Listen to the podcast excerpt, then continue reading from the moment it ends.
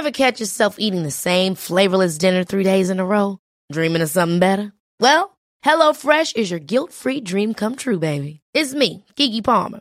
Let's wake up those taste buds with hot, juicy pecan-crusted chicken or garlic butter shrimp scampi. Mm. Hello Fresh. Stop dreaming of all the delicious possibilities and dig in at HelloFresh.com. Let's get this dinner party started.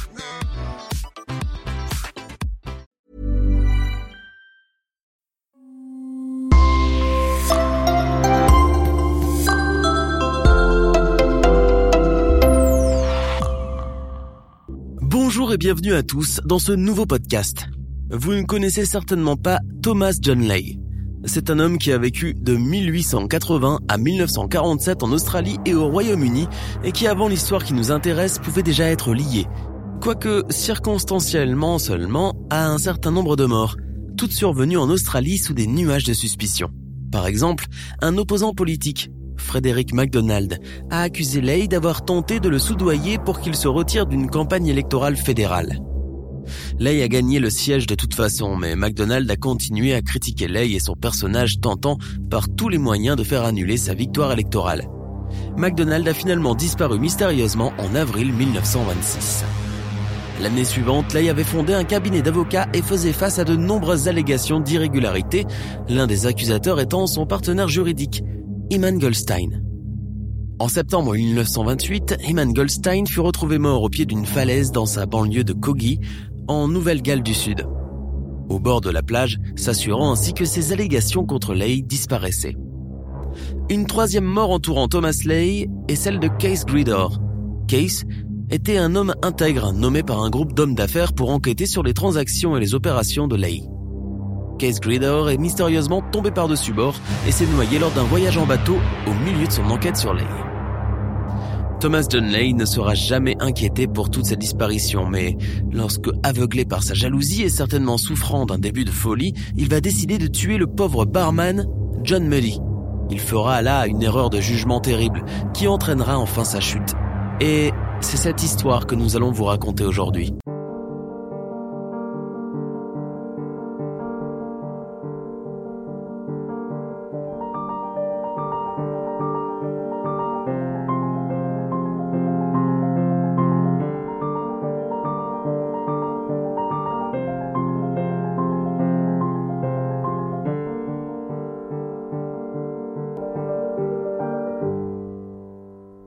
L'ombrageux Thomas John Lay est né en Angleterre en 1880.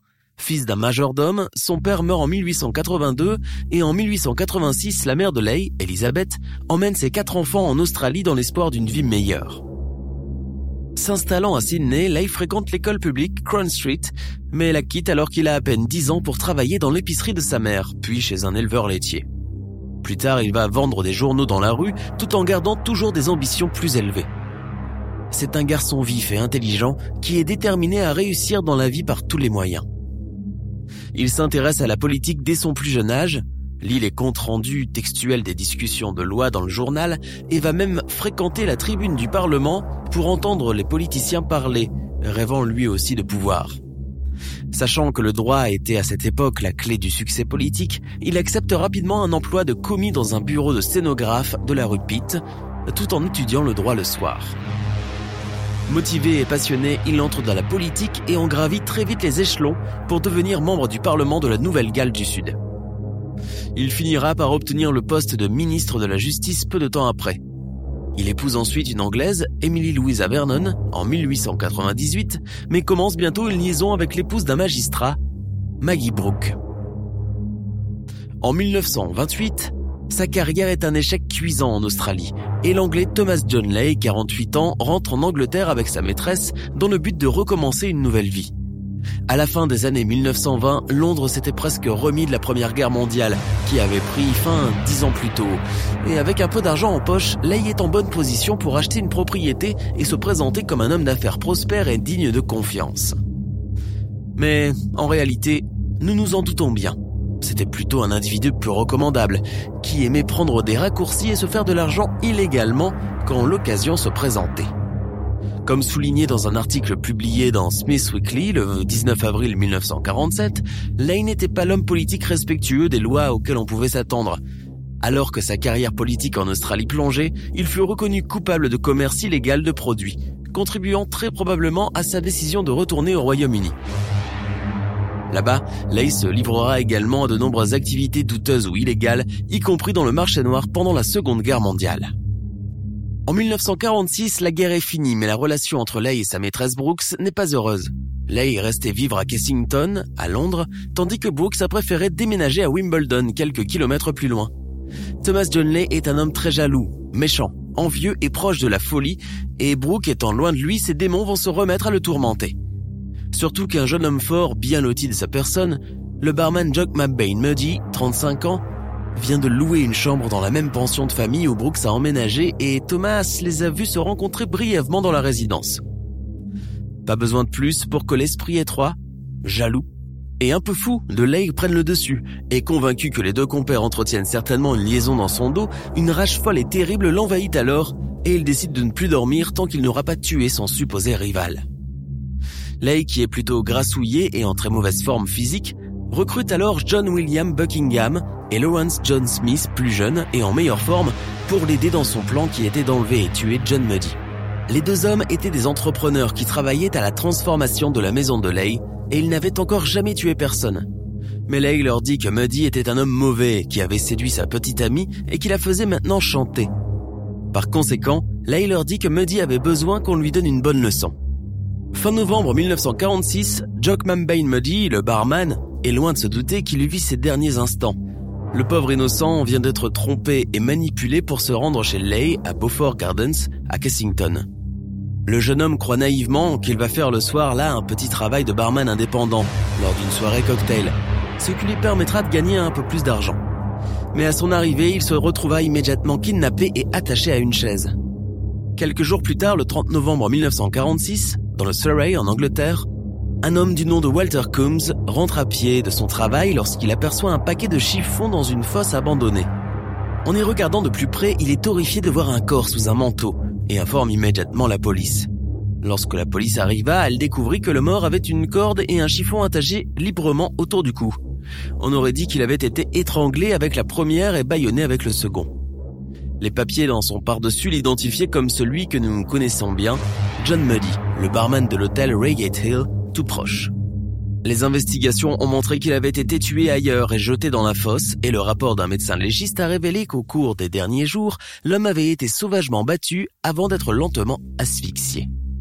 La police mena alors des enquêtes discrètes pendant près de deux semaines, sans faire aucun progrès. Lassé, le 14 décembre 1946, Scotland Yard se résolut à demander l'aide du grand public pour trouver enfin l'identité du meurtrier de John Muddy.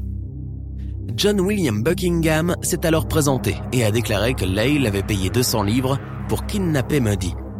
Buckingham a ajouté qu'une fois chez Leigh, Muddy a été accueilli par Lawrence Smith.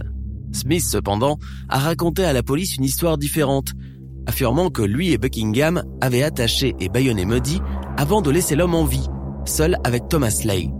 Leigh, lui, hautain et dédaigneux, a continué à nier toute implication dans le crime. Interrogés, des témoins ont déclaré qu'ils avaient croisé Lawrence Smith dans la voiture qu'il avait louée quelques jours avant le meurtre, à côté de la fosse où le corps de John Muddy a été retrouvé. Buckingham n'a pu être identifié par aucun témoin et a accepté de témoigner contre Smith et Leigh, tous deux accusés de meurtre. Lawrence John Smith et Thomas Leigh furent jugés tous les deux et condamnés à mort en mars 1947.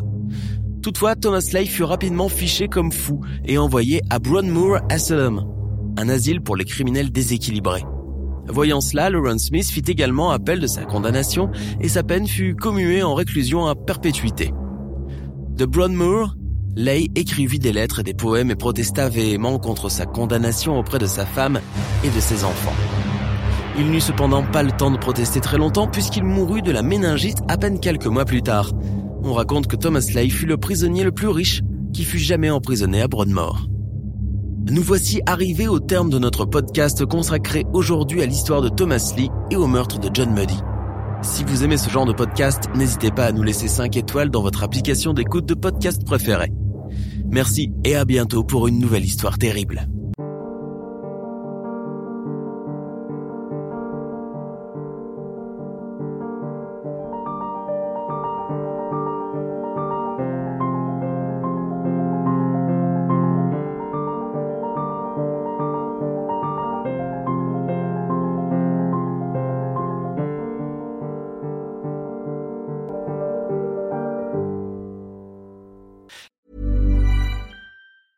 Hey, it's Danny Pellegrino from Everything Iconic. Ready to upgrade your style game without blowing your budget? Check out Quince. They've got all the good stuff, shirts and polos, activewear and fine leather goods, all at 50 to 80% less than other high-end brands. And the best part? They're all about safe, ethical and responsible manufacturing. Get that luxury vibe without the luxury price tag. Hit up quince.com slash upgrade for free shipping and 365 day returns on your next order. That's quince.com slash upgrade. Ever catch yourself eating the same flavorless dinner three days in a row? Dreaming of something better? Well, HelloFresh is your guilt-free dream come true, baby. It's me, Kiki Palmer. Let's wake up those taste buds with hot, juicy pecan-crusted chicken or garlic butter shrimp scampi. Mm. Hello Fresh. Stop dreaming of all the delicious possibilities and dig in at HelloFresh.com. Let's get this dinner party started.